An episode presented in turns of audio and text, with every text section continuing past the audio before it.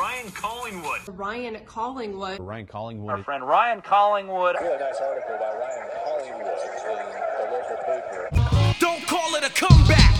I've been here for years. I'm rocking my pants, putting suckers in fear, making the tears rain down like a monsoon. Listen to the bass. All right, we're here at Beach House in Hayden, where Mr. Craig Ehlo has a place.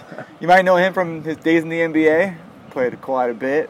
Bounced around from the Cavs, and his career in the Seattle Sonics. Started at Washington State in college. Did some broadcasting. Still does do broadcasting for the Cougars now.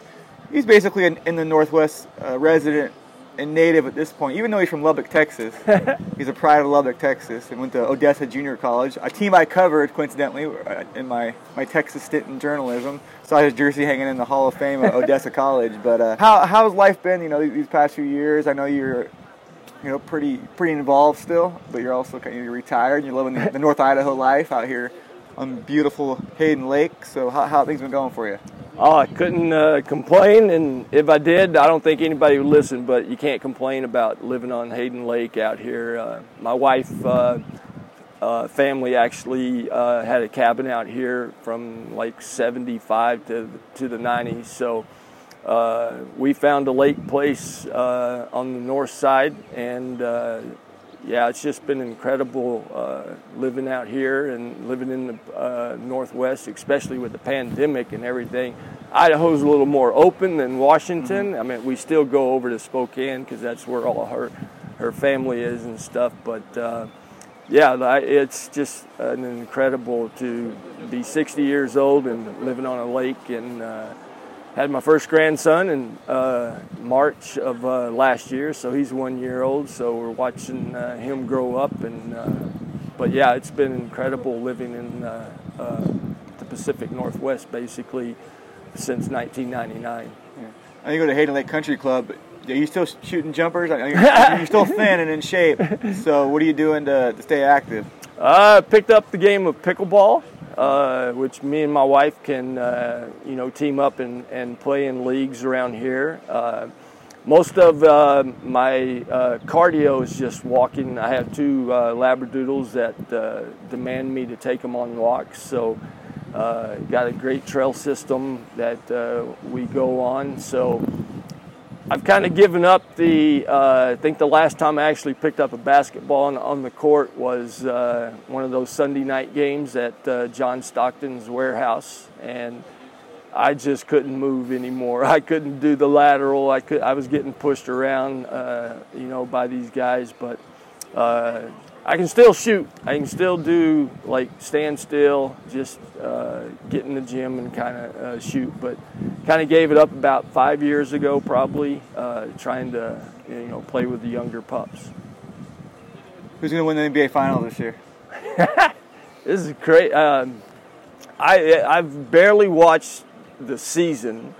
Uh, kind of got uh, bad taste from the bubble uh, Yeah, thing, and yeah. uh, I just um, I don't know. I think the league has definitely uh, has some superb athletes, but uh, you know I. I followed I, when the playoffs start I, I get pretty uh, involved in watching and i'm just a big jazz fan right now and uh, i hate for them to go and win a championship uh, i think they, they definitely have the parts the, you know the defense uh, donovan mitchell is uh, insane um, but I, I, I when we start when they started the playoffs, I had Philly from the east and Utah in the west. So I'm I'm afraid Philly might win it all though. Yeah. So obviously you had a pretty long and pretty good NBA career. I know you and I have talked in the past about the, the Michael Jordan the shot thing. you know, it's like that's Craig Ehlo living infamy for Michael Jordan just hitting that jumper in his face. But uh, anybody who pays attention to you, to your career, you know, you had a pretty solid career, and you had a good game that game. You, Yep. you killed it that game. That fourth quarter, you were on fire. Um, what is that like, though? You know, obviously in the context of you're this guy, you go out, you're from Washington State, you went from junior college, you know, you kind of you overachieved big time, Sure. and uh, that annoying for a while when people would be like, "Oh, the shot, the shot." When you're, or, or uh, was there a point where you kind of came to peace with it? It's all just fun. Well, I, I can definitely say six, seven years after I retired, I was still like, because the shot was coming up almost yearly, uh, just because it was such an iconic shot, and the NBA used it for you know pregame stuff, and uh, ESPN used it. Used it. Um, and the first time uh, that I really felt like I came at peace with it was about 10 years after when I got a call from Nike and uh, they were doing this what if campaign. I don't know if you remember or not but they um, was they they did some iconic things from each sport kind of mm-hmm. and they used uh, michael's shot so if he missed you know like what if he would have missed it? Mm-hmm. and uh, so i actually had to sign a release and i got like a $5000 check from them and that was kind of when i get, became at peace with it because it was i mean we were a really, really good team. They built uh, a team uh, with Brad Daugherty, Ron Harper, Mark Price, uh, John Hot Rod Williams were all uh, rookies, and they hired you know Coach Wilkens. Uh, so they were building, and yeah, I, you know we were called like the team of the '90s because we won a lot of games during the season, and uh, the nucleus was you know uh, all from the draft or, or free agency. So that year, uh, we were the three seed, and they were the uh, Chicago was the six seed. And you know, the fourth. I don't know if you watched the fourth game, but it was pretty incredible, and we won in overtime to even bring it back to Cleveland. And Michael missed uh, two free throws at the end of the game. Uh, in the fourth game that allowed us to win, and so he was kind of um, in vindictive mode, I guess you would say. but he um, had an incredible uh, fifth game, and you know it came down to that last three seconds. And uh, I mean, we, like I said, we were a team that people said would win championships, and that kind of took the wind out of our sails uh, when uh, he did that. And we wound up playing them in 1999. That was in 1989. In 1992 uh, in the conference finals, and um, you know he did it to us again. They beat us four to four games to two, and they went on to the Eastern uh, or to the NBA uh, run of those six titles. Three during the first part of Michael's career, and then he retired and tried baseball, and then three more after that. But yeah, they kind of dismantled us after about seven years in Cleveland, and Coach Wilkens was asked to resign, and they uh, you know, it, that shot was, I don't want to say it was the culprit, but it had a lot to do with uh, the way that they uh, started or changed in Cleveland. Yeah. Was there was there a particular moment in the NBA that you kind of look back on? And oh, thank you very much. You're welcome. Was was there a particular moment in the NBA that you're most proud of, or a certain game or a certain season when you kind of look back? You know, what was kind of like you know, obviously you were able to experience all these, you know, fun, rare things. But is there something you, you kind of go into your, I don't know if you have an office or anything like that. It's kind of like your your own personal shrine, but where you're like, yeah, that was. What what what are you the most proud of? I guess from your time in the league. You know, people uh, asked me before, like, what it was like to get drafted, and the draft back in uh, the day that I got, or the year that I got drafted, was I was on uh, some court outside uh, down at Washington State at Cage Camp uh, with a bunch of first graders, and one of the assistant coaches came and said, "Hey, Craig, you got drafted, and, you know, in the third round." And I was like, "Oh, sure, okay, thank you." And the, oh, the nice. Way, yeah, the way they did that then was they had rookie camp in the summer uh, so there were 10 rounds, so all 10 rookies came, and then you had to get invited back to veterans camp, which would start in October. And so I went to rookie camp and got uh, had a pretty good camp, and um, I got invited back to the veterans camp and was in Houston for the next three years. And I think I was always kind of in awe. I mean, I was like the 12th man on the roster with Coach Fitch at, at Houston. Didn't play a lot uh, my first three years at all. Got cut going into my fourth year, and that was when I kind of realized, like, oh, maybe I, you know, not supposed to be here.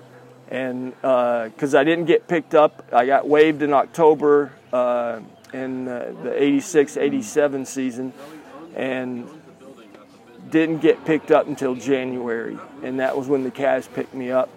And for the next seven years, I was in Cleveland, but the first two, again, I was kind of in awe. Like, I, why are they giving me a jersey? And then about my third year uh, in Cleveland, I, I kind of realized I, I've made it, made, and you know I deserved uh, to have a locker and put on the uniform.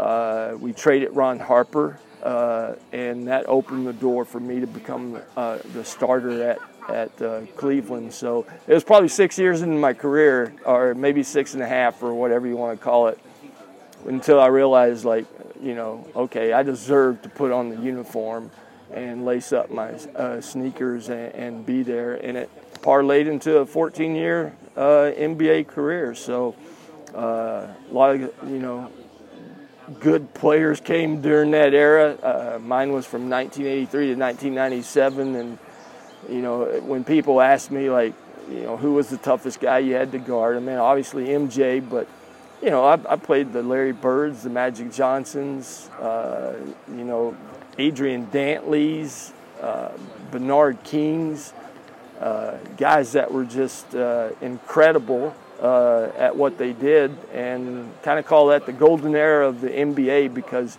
it started get, gaining a lot of popularity during the, about the eighth or ninth year of my of my career. Uh, you know, we barely were on TV. There was like one game a week on the on Sunday, and uh, uh, it went to like now. I mean, you can get the NBA League Pass and watch a game all day long, every day. So when I was in the league, it didn't happen until about, like I said, uh, eight or nine years in, into it. So uh, the era that I played in was was pretty amazing, though.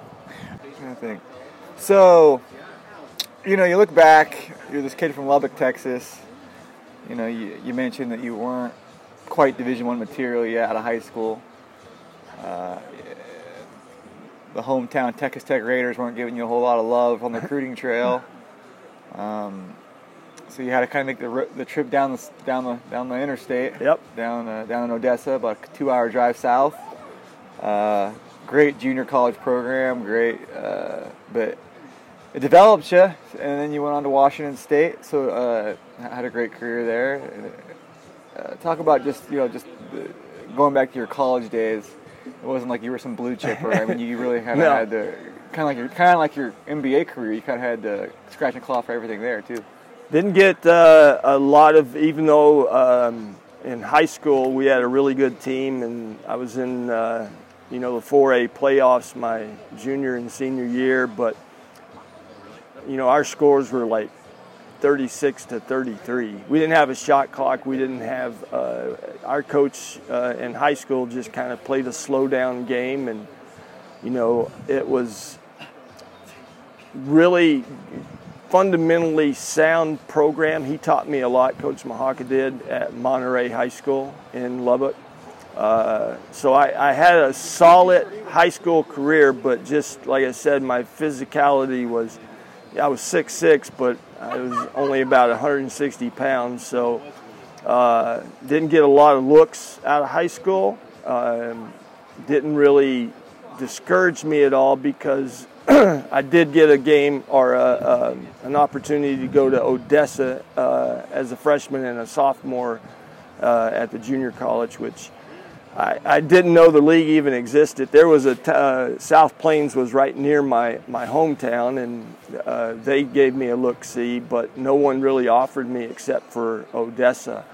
And uh, when I went to Odessa, the league was Western JUCO was just insane. I mean, it was incredible. Howard uh, and Big Springs, uh, Midland, The whack jack. Yeah, Right? yep, That's what it's and- called. WJCAC. Yeah, That's and right. it was it was great because I got exposed to like D1 players.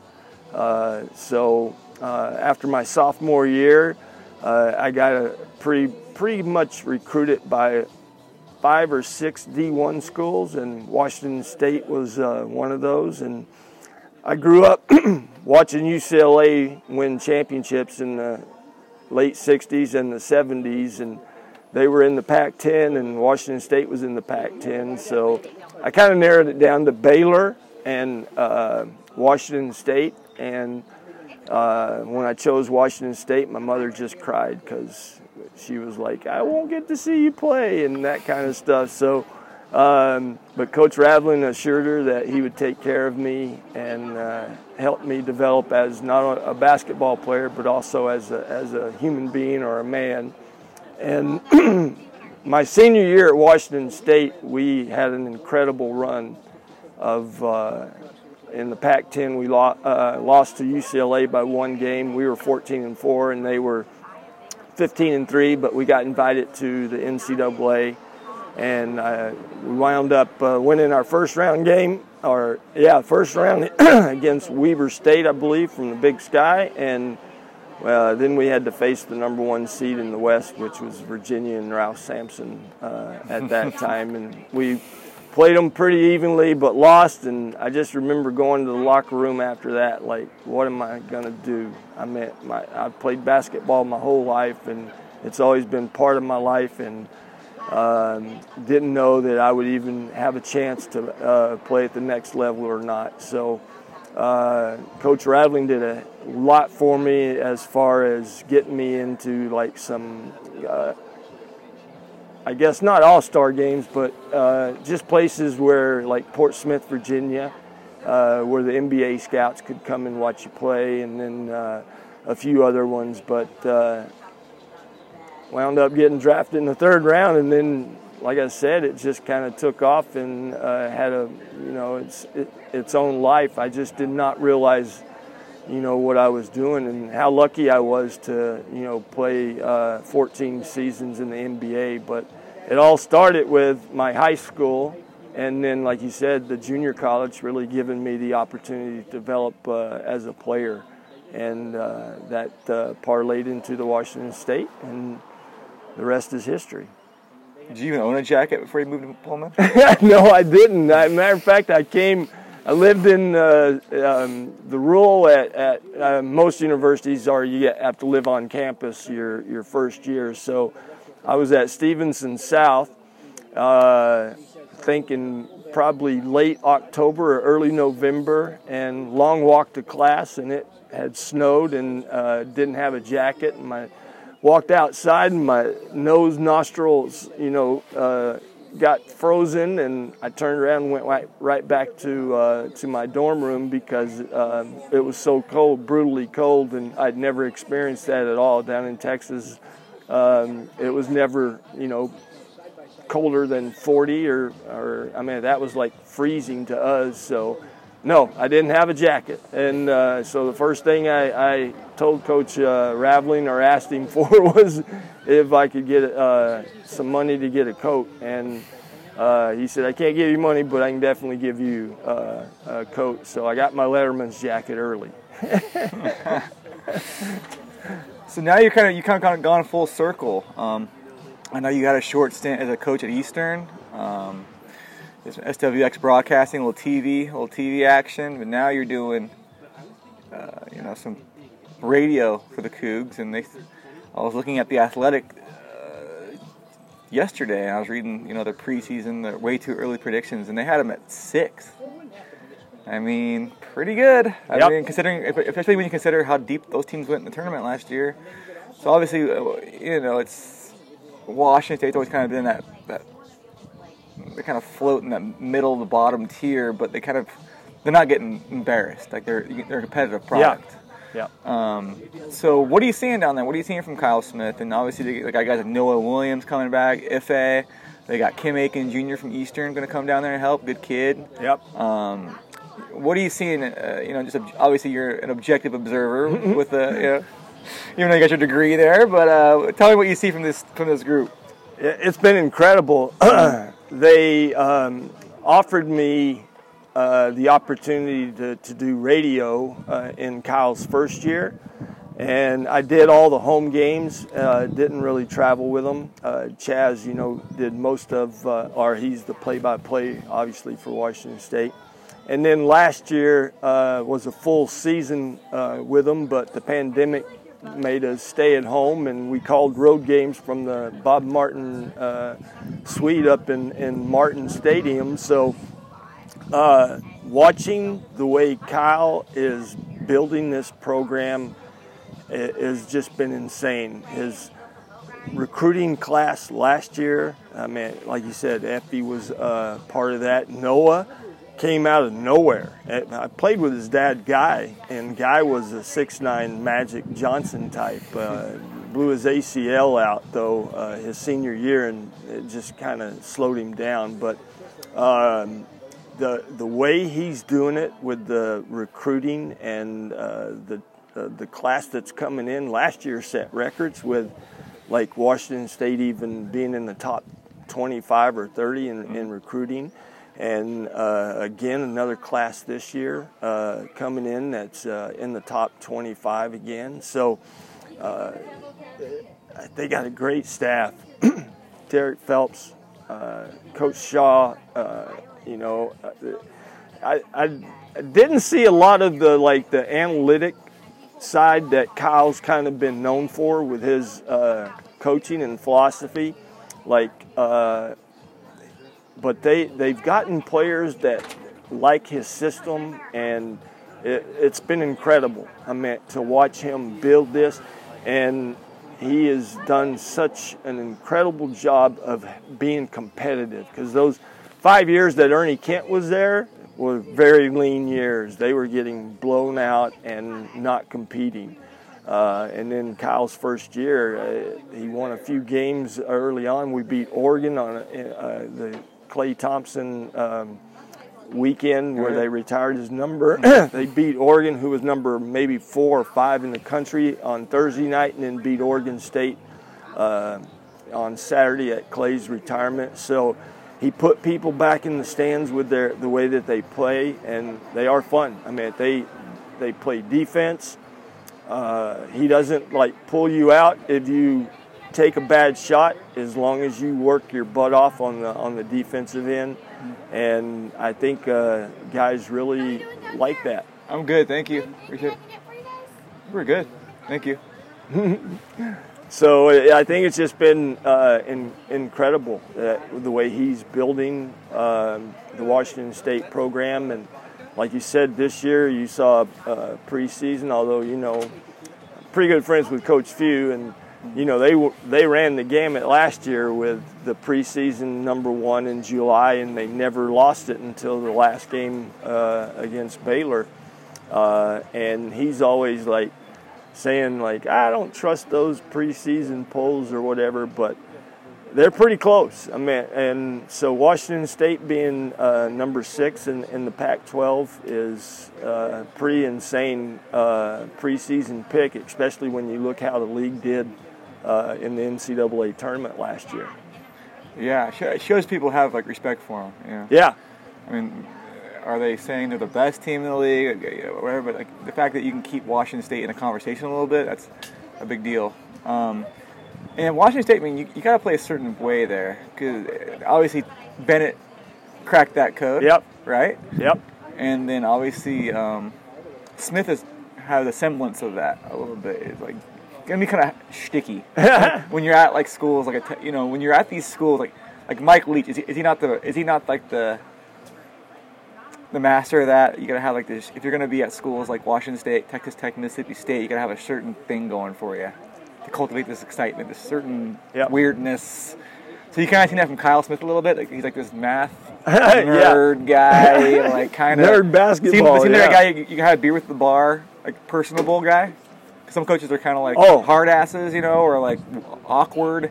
He seems like a guy you're like, oh, it's someone's dad. Like he's It a cool, is. cool guy. you Yeah, know? I totally agree with that. Uh, it- yeah, Kyle is such a personal uh, kind of guy that would hang out with you. Uh, if you asked him to go golfing, he'd do it, even though he probably can't play very well. But you know, at Washington State, like you were talking about, like you almost have to have like a gimmick.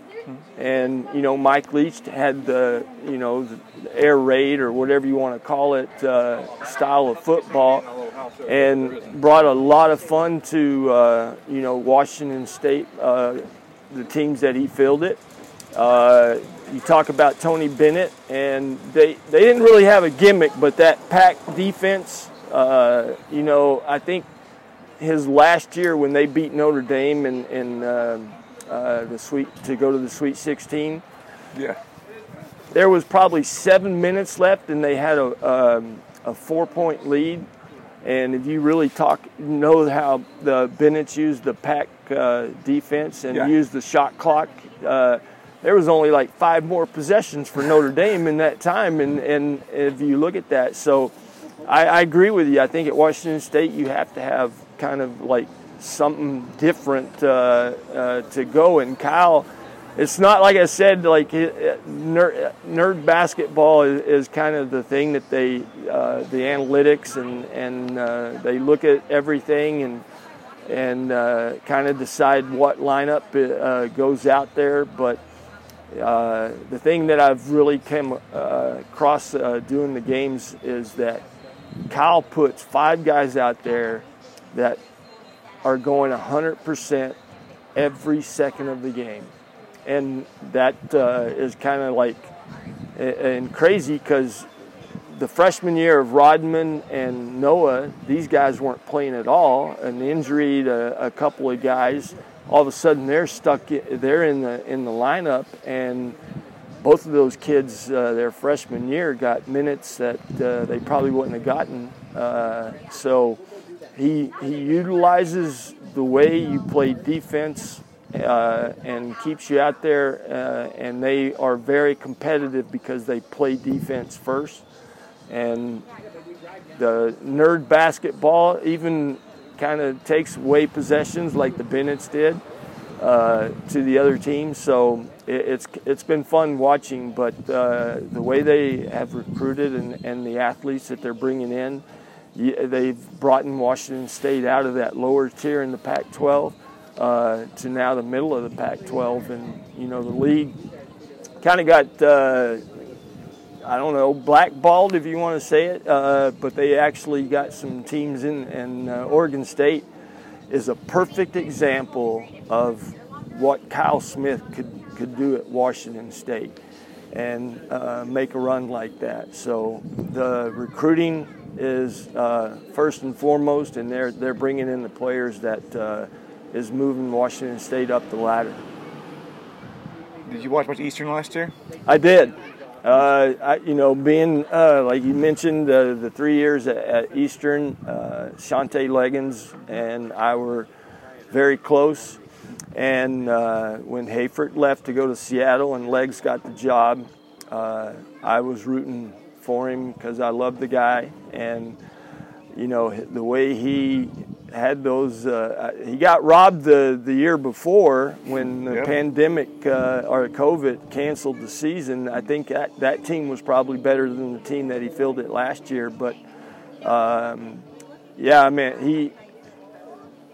He was not using Eastern as a stepping stone, but I mean he got an offer, uh, and he was one of the hottest, uh, you know, 35-year-old coach or or older uh, coach, and uh, now he's in at Portland. But yeah, that team was incredible. Uh, what they did, I, I watched the uh, Kansas game really early in the season, and then you know that little run in the in the tournament uh, had people like taking notice, and that's I mean basically why he got the Portland job was was the players that he had, the Groves brothers. I mean just uh,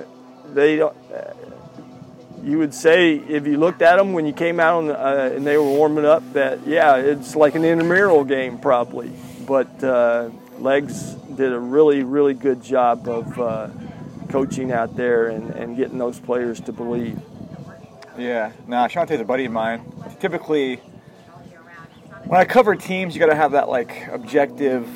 Um, you know, you don't want to get too close or too bad. But I think him and I are on the same level of like our casual demeanors. Like we're covering sports, we're not covering murder. You know what I mean? yeah So I think we kind of had that uh, mutual understanding of what we were doing. So we kind of developed a pretty good relationship, and we talk all the time still. Um, but uh, have you ever seen anything like that though? Like this transfer portal culture we're in, you know, and it's I, I see the good and the bad. Um, but it was just so weird. It was like seeing the band break up. I was talking to Kim Aiken Jr. about this uh, in my last podcast. I was like, I mean, the band broke up. You know, I mean, obviously, like David Riley got the head job. Dave's a good dude, Yeah. and he got to keep some of the guys. And, it, and he got lucky. He got some guys from D1 schools that were good. Yeah. So they're going to be decent still. They're not going to be terrible. And Dave's like, you know, we'll see what happens. But like, some teams are just bare bones. But they had two guys who started basically back throughout their careers. They got like a couple all conference kids from other other leagues. So I think they'll be fine. Yeah. Um, but you know, you see the. ba- I've never seen. It, it was like watching Odessa Junior. It was like watching the Ma- the Whackjack. You- you- Basically, these low major Division One schools that were good were JUCOs. This, uh, right? Yeah. So it was like uh, the Big Sky Conference last year was the Whackjack. It was like watching these guys get plucked away. Like, Yeah. you put in your time. Let's go big time now. You know. Um, so you, you see the Groves brothers. You know they they go to Oklahoma, and then Shantay takes you know takes Bobby and TJ as coaches. Good dudes. Love, Yeah. love, love those guys. Uh, and then they bring Jack Perry with them. They bring uh, Tyler Robertson with them, and they bring Mike Meadows. So it's like okay, they were trying to get the Groveses too, but you know it didn't work out. And then, um, but then uh, you see Jacob Davidson go to Cal Poly. Uh, Kim Aiken supposed to go to Arizona. I mean, a freaking think about think about that. You you weren't offered a damn thing out of high school, and all of a sudden Sean Miller's on you. yeah. You know what I mean? Like you weren't offered a damn thing out of Shadle Park. Uh, every other high major coach calls you. You're the Groves brothers, so it's just like a- yeah. yeah. So it was like it was like JUCO on steroids. It You- is. You know what I mean? So it was. But I've never seen anything like that. So I, I was kind of curious what you thought of that culture. Like, you know, you saw it in football a lot. You know, you see it with the with the OGs like the Russell Wilsons, the Vernon Adams, but then you're seeing it. The pandemic. It was like this confluence of the pandemic and the portal rule two years ago. They kind of just like smashed into each other and created this chaos. So what what do you what do you think about all that? It, it is weird. I mean, Yeah. the portal has changed the landscape drastically. I mean, the ability, and you throw in COVID with that, and the, what the NCAA uh, said. Isaac Bonton's a perfect example. I don't know what I haven't seen what he's going to do, but I think, I think he went to Mexico. Wait. did he? No, I mean- that was another guy. That one, I'm thinking of the guy with. I'm thinking of the kid from went to UW from NIC. He went to Mexico State. Okay. I'm thinking of somebody else. Another guard his size looks like him. But anyway, But last year Yeah. you could play f- basically free because of COVID, what the NCAA uh, said. So, uh, yeah, all of a sudden, you know, a top D1 school, uh, you know, that uh, is looking big. The Big Sky is is like their uh, JUCO, like you were talking about. They could just start plucking all these guys off the team because of the eligibility that uh, COVID allowed and the portal, putting your name in the portal and transferring without really having to sit like in my day or even I don't know what what it was up probably uh, until like you said two years ago when the portal you you had to set out a year if you transferred. Uh, and the graduate uh, guy that you know as long as you graduate you could transfer and play your fifth year somewhere. And Gonzaga's utilized that uh, that rule pretty well, uh, getting some you know fifth year guys uh, to pull. But the Big Sky is like everybody's you know oh this kid is good you know, and it, it's a tough uh, conference to play in. So uh, all of a sudden, you know, like you said, the band broke up and it, pieces were going uh, everywhere, and uh, it, it's sad. And, and I'm glad they did keep it in family with David Riley. I mean, he's been there and he put his dues in, and uh, I, I was kind of figuring he would go with Shantay pretty much anywhere, you know, Legs was going to go.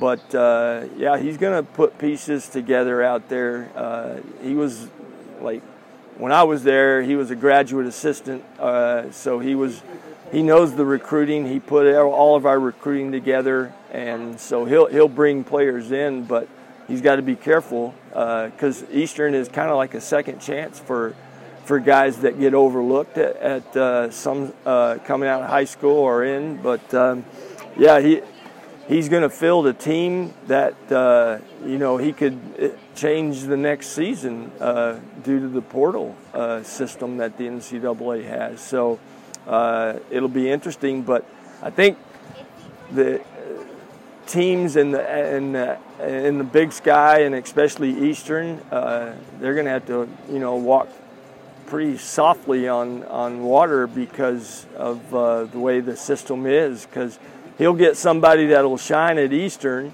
and then someone will say like a Sean Miller, like you were saying. You know, is going to see this guy, and, and the way it's uh, set up now, he, he could easily transfer. So, hopefully it won't be a breeding ground or like a, a JUCO uh, system at Eastern, and he can keep guys there. But uh, even when I was there, we had guys that uh, you know didn't get uh, looked at in high school, and you know the opportunity to play D1, uh, you know at the Big Sky level is not a bad thing, but it's it could be a stepping stone. You know, like I said, a second chance for some guys. I mean, Tyler Harvey was going to be a Whitworth player, I know. NBA draft pick, whatever. Yep.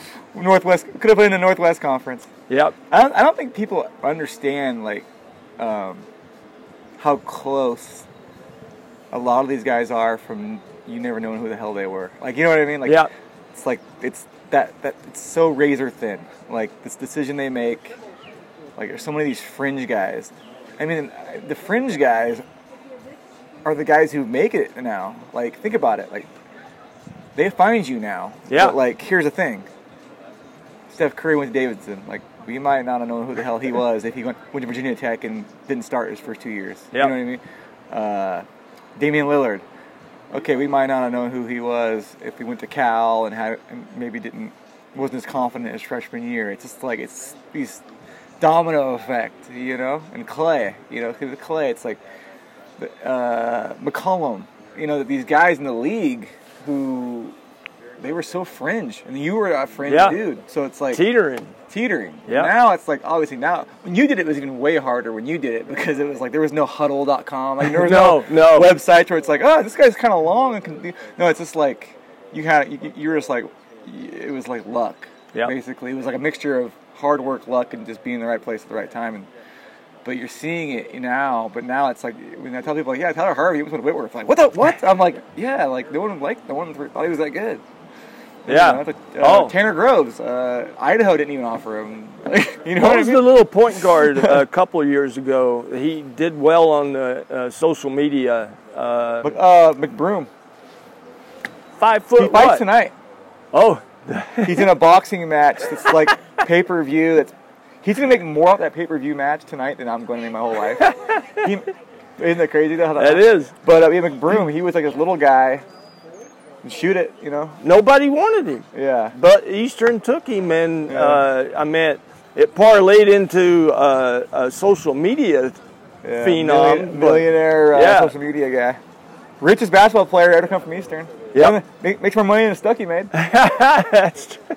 Oh, Uh, man, but yeah, it, it- guys like that, like you said on the fringe, uh, today the opportunities um, of exposure is twice what it was for me.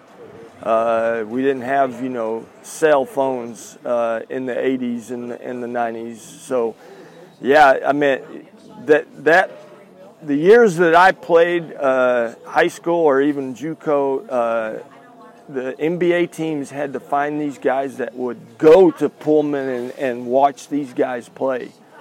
Uh, and today, you know, everything is, is like uh, on social media. So you can get exposed in, in a lot of different uh, uh, areas, and, uh, you know, everybody publishes everything uh, on it. So in the old days, recruiting, you actually had to get out and you know pack your suitcase and go to places. And today, it's there's so much more available to them through like the internet and stuff. Okay. You mentioned you're good with Mark Few.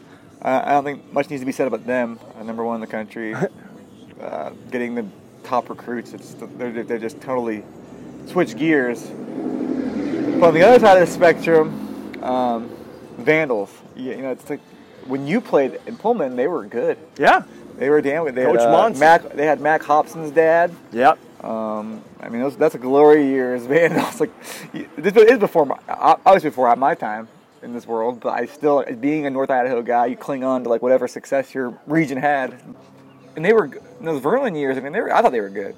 I love Coach Verlin. He I did a thought- good job. yeah. He, he did a good Yeah. job. Even like they had that one bad year, like they had injuries and stuff. Like people need to. I always thought people like their expectations got a little skewed when, you know, I'm like, dude, they're winning more games than they're losing. It's in Moscow. Be happy and hope hope they win the leagues every four or five years. And Yeah. that, that- that's the culture of the Big Sky. There isn't like this like dominant team. Like you can argue Weber and Montana were those teams, but even they would kind of trade off, and some other random team would win it. There wasn't like some Gonzaga or UCLA of that respective league, or even a Vermont that wins it every year. But now you see them now like winning one game, two games, and obviously there's so much goes into that. People don't realize they see wins and losses. They think the coach sucks or the players suck, but it's just someone's got to lose every you know. So, but what's about with Idaho? What do you think? I think if Idaho can win win again, I think they could sustain it because they have the facilities, they have the school, they have the culture of a school. Yeah. And you can sell that to kids like we have frats, we have dorms, we have the best parties, we have like this is a real college, guys. You know what I mean? So, what what's it about Idaho that you think is kind of holding them back? And What if you if you're a history guy, think about the coaches that have come through Idaho. Uh, Eustachy, you know, went on to bigger things Iowa and better State. things. Yeah, Kermit Davis. You know, uh, Mon- did Monson go anywhere after his the, the first Um, Monson? I have to go back. to Don my- went to Oregon, I think, after those two good years. Yeah. Uh, you know, that got Sweet him. 16 or yeah. whatever? Yeah. And so it, I, I think it, it's sad because, like you were talking about, just like the fan base getting to, to you know, really dig their, their heels in and, and support the team. But I, I, Idaho's kind of been like a stepping stone uh, for coaches. You know, they get that one good year, and then all of a sudden, you know, they're getting the opportunity to go somewhere uh, and, and do that. So I think the coaching carousel could probably, you know, still be like that. Uh, but uh, if uh, you know they come in and, and get a coach that uh, you know, like you said, every four or five years wins a, a Big Sky championship and goes to the tournament, uh, it's going to be hard to keep him at, at Idaho or Eastern or uh, any of the Big Sky. Yeah, schools. even Montana, even Yeah. Travis DeCuire at Montana, Yeah. like he's he's had ch- chances to leave. Oh yeah. Um, Eh, eh, There's another one, Tinkle. Uh, Yeah, Tinkle. uh, Tinkle. Before Tinkle, it was Krystkowiak. Uh, Mike Montgomery was there when I was. Uh, we played him. Oh, Mike And, Montgomery. Yeah, Mike Montgomery, and think about the play. So the Big he's Sky around. He's been can, you know, give guys the, their first opportunity to, to show and uh, what they can do, and usually, uh, you know, will get plucked away. So I think the it, it won't change. I mean, that that was even, you know, like I said, in the 80s and the 90s. I don't think that's going to change. Uh, I remember I was doing a CBI basketball game. Uh, Weber State was playing Oregon Oh, CBI. and they were uh, we went to shoot around and Damian Lillard was on the other end shooting free throws when his team was down doing the scouting report on the other side and coach uh, what was his name Randy Rahe. Ray R A H. E. Yep, Yeah. yep. I meant when we talked to him uh, afterwards, he said, "You see that guy right there? He, you know, he's recovering from an ACL, and and uh, he's he's going to be incredible." And his senior year, he came back and, and played, and I mean, became what he is basically. I mean, he just dominated the the Big Sky. And you talk about Tyler Harvey at Eastern, you know, being the NCAA scoring champ or uh, whatever, but that's what the Big Sky does. And uh, I root for Idaho, even though, like you said, uh, the two years I was at Washington State, Coach Monson beat us both seasons. Uh, we went uh, over there and played at the Kibbie Dome, and and uh, that team was incredible. They beat That you guys? They beat us. And you guys were overtime. NCAA tournament 62-58. Yep, uh, 62-58. There's some still questions about some of the calls that the officials uh, uh, made. That was the first year actually they went to the three officials. Uh, uh, so they, we had a great fan base there because it's only eight miles, but they were in the very corner of the Kibbie Dome, so far away from the court. So uh, they had a great home court advantage uh, there. But yeah, I mean, Montana beat us. Um, so uh, they, that's how they get noticed. They just come in, the Big Sky comes in with teams, and they win one or two games that uh, against a Pac-10 school or a Pac-12 school, and that's what it's going to take to to put people back in the stands. But the thing that they needed the most was, like you said, their facility. Uh, that's just basketball, and that will that will allow coaches to recruit. Uh, in today's recruiting uh, battles, kids are going if they're a Nike school or they're Adidas school, or they they have great facilities or they have a practice gym. So uh, Idaho's doing that, and uh, I think this facility will help the you know the next coach uh, be able to recruit and field teams that are competitive and. I don't think it's ever going to stop with, you know, if he wins the Big Sky, has a couple of first round wins in the NCAA tournament, someone's going to come in and, and pluck those coaches away. But uh, I love the three years I was in the Big Sky. I mean, we bust to a lot of places, and, you know, to, in today's world, that just isn't, that doesn't happen. Everybody flies and does this, but. Um, I, I love I loved my time out there and and the places that we went and and enjoyed. Back to your time at Washington State. Um, it's funny, 'cause obviously, you know, you're one of the few guys who got drafted uh, out of Washington State. And then, uh, then you got Kamie Ethridge for the women's team, and who's who helped them earn a very, very rare NCAA berth for that program. I think the second ever um, in, in a league that's so good. Like Oh. the Pac-12 was for women's basketball. Is, uh, think of the ACC in its glory days when it was like one to ten. You know, that's what Pac-12 was last year. And for Kamie to get them, you know, a berth out of that league is pretty good. But Kamie Ethridge it's from Lubbock, Texas, just like you. Went to the same high school as you, Lubbock, Monterey, and you guys are the only people, I think, or among the only people to have your jerseys retired from basketball Yeah. in the gym. And you mentioned you knew her family members. Uh, she was a couple of years younger than you, or, uh, but it was that kind of funny to see this, have this Lubbock connection. And in Pullman, obviously, you know, Leach was kind of Mr. Lubbock, but he didn't, he wasn't from there. Right. But Kamie was somebody when you when you were a kid. I mean, that you remember these names, so to see that familiar face doing well at a school that means something to you. What's that like to see? to go back to the high school thing, I remember when Coach Self uh, called me. I uh, think I was probably in my 10th or 11th year in the NBA, and he was like, "Man, we, we want to do something for you. We want to," uh, and so they had the uh, my high school jersey number 30 uh, retired and, and hung it up on the wall. And when you go into high schools, the little banner flags that fly, and, and, and the NBA, NBA does it too. I mean, like when you go into Boston, they don't put like Eastern Division banners up. They only No. put like NBA championships up. And so when you go into my high school gym now, you, you see the years that Kamie played, and it's just championships. Uh, so uh, they honored her by retiring her number uh, 12 at, at my high school also. So I'm on the, the left side and Kamie's on the right side. and when you look at her accolades, what she did, I mean, she's got gold medals. She was, uh, you know, girls basketball at the time or women's basketball was was not.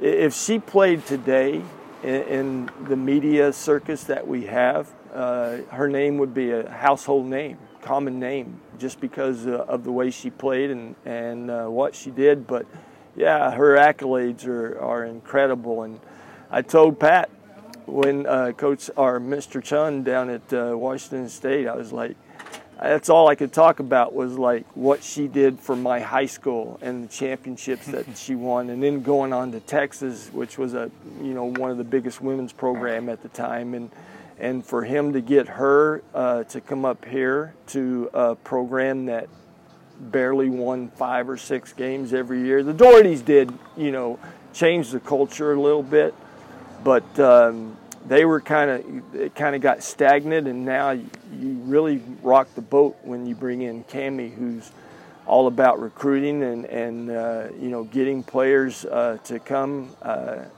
What's the sisters down there? I can't remember. Oh, the uh, Leger-Walker. from Austra- Yeah, Australia, yeah. right? Leger-Walker. So she she goes and gets them to come and Yeah. believe, a- and you know it turns the season around uh, when they come in and uh, get the players that they get. Because I talked to Lisa uh, uh, Fortier at, at GU, uh, and she was like, "Yeah, they are the real deal." And if Kamie keeps doing that, then you got to take. Uh, you can't take Washington State lightly anymore. And that league, like you said, did Stanford, didn't Stanford win it? Yeah. All so, I mean, if they've got a program that Tara speaks for- Vanderveer, ex Vandal. yeah. So, yep. See, there you go. Uh, I mean, it's just incredible. Uh, you know what you can do because women's basketball at Washington State had never like seen the light, basically, and, and now the the doors open a little bit when uh, with Kamie and and she's gonna get because of what she did herself, uh, she's going to field teams that you know are to pe- put people in the stands. Yeah, and she has a pretty good backyard. I think per capita, the Spokane Coeur d'Alene area for girls basketball Oh, has to be like yeah. one of the best. It is. It's only Division One girls. Even like her starting center was a girl from Genesis Prep. Kamie's was, Yep. and like you think about the whole the whole sisters, the twins at Stanford. Like I mean, like if now that she has this, I think there was this kind of when you were a really good player in Spokane, you didn't go to Washington State because you're like, ah, they don't win the tournament. Oh, they don't go to the tournament. Now that they're going, they've cultivated this culture. I think they can get those best players locally. Yep. And if you can get like that AAU's best pumping into Wa- Wazoo, you can. I think you can get this like. You see with the GU women, they're getting Pulse Walls as best player, like Spokane. Like they're getting like a pretty good. Lisa's getting pretty good girls from here. Yeah. Mixed with the girls from everywhere else, but pretty good here. And you're seeing the fans kind of like you know they- they kind of have a pretty good following. And I think you can get that Pullman too, sustain it with more local girls. I mean, it's kind of what I'm seeing. Obviously, boys basketball is a little different story. We, we don't get as many Division One dudes, but uh, but like you know the AAU circuits here, like Steve Cleese and these coaches, these great AAU coaches have just produced so many girls basketball players who are even like girls you've never heard of. They go to NAIA and like the National Player of the Year. It's Yeah. like geez, like, like that's pretty good. It is. Yeah. the and I think that's what fans uh, are. If you have a degree from Washington State, you'll support. Uh, when they, you'll support them more when they start, you know, bringing the kids in from their backyard, like you said, and when you put them on the team and, and give them a scholarship, uh, then people can, you know, like when I left Lubbock to go to Odessa, nobody even cared. And today, like I said, with social media, now you can you can form when you when you have in-state school or kids on your on your roster. And I, I agree with you. There's been no better place for uh, girls basketball than, uh, gosh, what was it? Central Valley. What didn't they win? National, yeah. Like, They won the chipper. yeah. I'm not sure if like every team that's really good played in that tournament, but they were they won the national.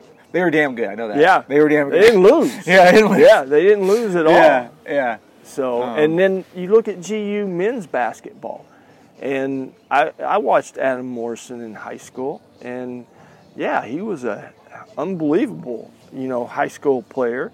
Sean Mallon was before him. Uh, Coach Few got uh, lucky and got those guys to, to stay in town, and that put people in the stands. I mean, they can you can connect with with uh, with the, the players when they're in your own backyard. And yeah, I think girls and uh, women's basketball is going to change uh, drastically with what Lisa's doing at GU. Uh, I'm not very familiar with the Idaho, but uh, He does a good job. does he? Yeah, Uh, Idaho women's basketball typically top of the big sky. yeah. So uh, Coach Jon Newlee is his name, and he brings a lot of local girls, and they're always atop the big sky. And So- yeah, that puts people in the stands when you can recruit in your own backyard and uh, and get people to to stay in the area. Uh, you can just associate the, as Yeah. a fan with the team better. Or if you get just too good, it doesn't matter. look at I mean, look at if you're too good, you can bring guys from Mars. People will come watch. Like yeah, that's true. Think about it. We were joking the other day. I think I was talking to Matt Santangelo about this. At some point, we were like, "Dude, remember when like David Pendergraft started for this team and like From uh, Brewster. Uh, you Yeah. remember when like Malin started and like uh, Derek Raivio? Like, uh, put those guys against uh, Jalen Suggs, and it's just like obviously those, those are good Gonzaga teams, different, different teams. Diff- diff- but, yeah. but like, you know what I mean? It's just Oh, like a completely what- different universe. So I was doing GU basketball when Yeah. Derek uh, they were recruiting uh, Derek to, to come and I, and the tape that we had Yeah. Q6 found on him uh, like why are they bringing this skinny guy? five nine guy five ten guy in but it was yeah the, the character it was the way he played tough. just tough. Same with the uh, Pendergraft. I mean, he didn't play at the next level because he wasn't that skilled or talented. Yeah, he just was a Yeah. just a you know sharp, sharp. yeah. You know. Just and played his heart out. You know that he just laid it all out there on the on the floor, and then you get guys like Michael Hart or even B. Michelson. That's uh, you know uh, probably going to be Coach uh, Few's top assistant this year. Uh, are guys that want to come here. Suggs, I'm it. His best friend from Minnesota is coming, uh, and they didn't really have to recruit him. I mean, it was just I want to go to GU, Yeah. and that's what's uh, changed the scenery. I mean, that what they've done when. So when I moved back in '99 to Spokane, the Santangelo Oh, that's from when you moved here. Yeah. Oh, wow. uh, Casey, uh, Dench, Quentin Hall. Oh yeah. Uh, I mean, just guys that just, you know, you would have never uh, thought that they could do what they did. But that was uh, the first year they went to the tournament was Monson's, uh, Dan Monson's uh, uh, coaching the head or GU, and they did so well they knocked couple people off. Oh yeah, they were great. all of a sudden he's got a five million dollar contract at uh, you know a Big Ten school. Yeah, Minnesota. So And you got to take that. oh, and when he looks back, I I know Dan, and when he talks about it, he's like, man, I could be doing what Fewey's done. Yeah. Uh, you know, right here, but I don't know. I, it, every guy dreams of being at you know the bigger school or the bigger conference, oh. and the lower conferences get hurt like that because the bigger conferences do steal guys away. Yeah, I mean money. We all got a price except for Mark Few. Yeah, But I think what separates him from most is that I think he really understands the uniqueness of this area. You know Oh. what I mean? Like, you know what I mean? Like, I don't think I think people look at it like, oh, it's pretty. No, it's you can drive where you need to drive. Everything's reasonably priced. Even, uh, even like obviously prices are going up for property here, but it's not like we're still not like we're not Van Nuys. You know what I mean? We're Yeah, not. no. We're not. You know, we're not Malibu. Like, you know, uh, it's just relative he doesn't have to do all these. I was talking about this with somebody like Few doesn't have to like. When you're at Oregon, you say like you gotta like do like boom boom boom Oh. boom boom. You gotta do you know like, you gotta do everything. At Gonzaga, it's kind of like what Peter his drum.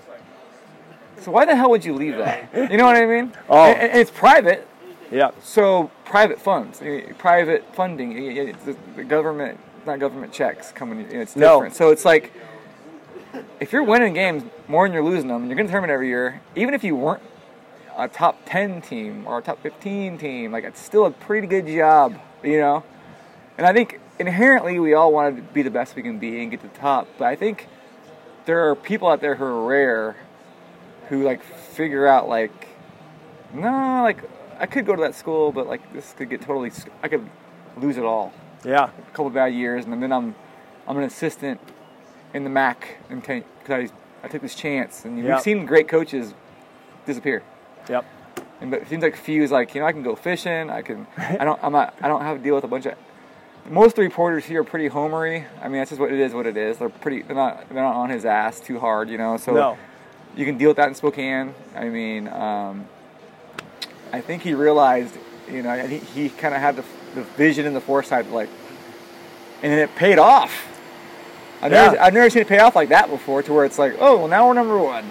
Well, Well, I, I stuck it out. You know what I mean? well, the the best teacher is like Monson.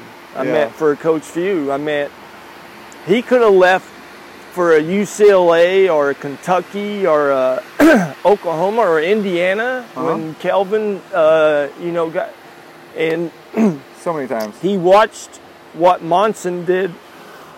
excuse me, at Minnesota. Cautionary tale. Yeah. So he, he had the best teacher in that maybe the grass isn't greener over there, but you, when you go back to his lifestyle, uh, you make a million dollars in Spokane, that's like five million in, in Los Angeles or something. He sent me a picture this Christmas of a moose on his back porch where he lives in Spokane. Yeah. And Get those Uh, right here. yeah, it's just incredible what he, you know, he, he he's had the best teacher. Mm. Uh, he didn't want because Monson co- had, comes back when they had the coaches versus cancer thing uh, all the time. He's got family here, and and yeah, he, he's like, I could. Uh, and Mark saw what happened to him at Minnesota, and I mean the odds were against him there. I mean he took over a program that was on probation and stuff, so. A lot of money. the though. media here, like you said, uh, is not like gonna hound him or you know just follow him. Hey, he excuse me, he was eating at the porch the other night, Huh. And nobody even knew him. Yep. And I see him every once in a while. I'm like, that's Mark. yeah, There he is. Yeah. Um, if he's uh, Coach Calipari, it's a little different, right? in, in Lexington, or you know, it's just. yep, The thing is, if you're from here and you've been here long enough, and you realize that you've been here long enough, this is the place to be. Like, and I think Fewy uh, understands that. And I, you know, I was not neighbors with Coach Graves at uh, GU, and he got a dream job at Oregon. And but I mean, he could have stayed as long as he wanted to at GU Yeah. without having to feel that pressure and the lifestyle that this area, Spokane, Coeur d'Alene, Sandpoint, offer you i- is incredible. Uh, you can, like you said, it, it's not going to break your bank uh, account, and you can experience like lakes. If you're a hunter or a fisherman, uh, you know everything is is right in your own backyard, and um, raising a family, I think, has more value uh, here than if you were in Seattle or uh, a bigger city. Then you got to worry about more peer pressure on your kids. I raised my four, uh, three kids here. They all went through Spokane Public Schools, and the roots and the friends that they they have, uh, they'll always come back uh, uh, here and, and stay. And you know, I think I tell Fewy this all the time because I'm I'm friends with Dickau, I'm friends with Richie Frahm, I'm friends with Matt, uh, I'm friends with Casey Calvary. All these guys come back here because it's such a wonderful place to to live and make a home and, and raise a family.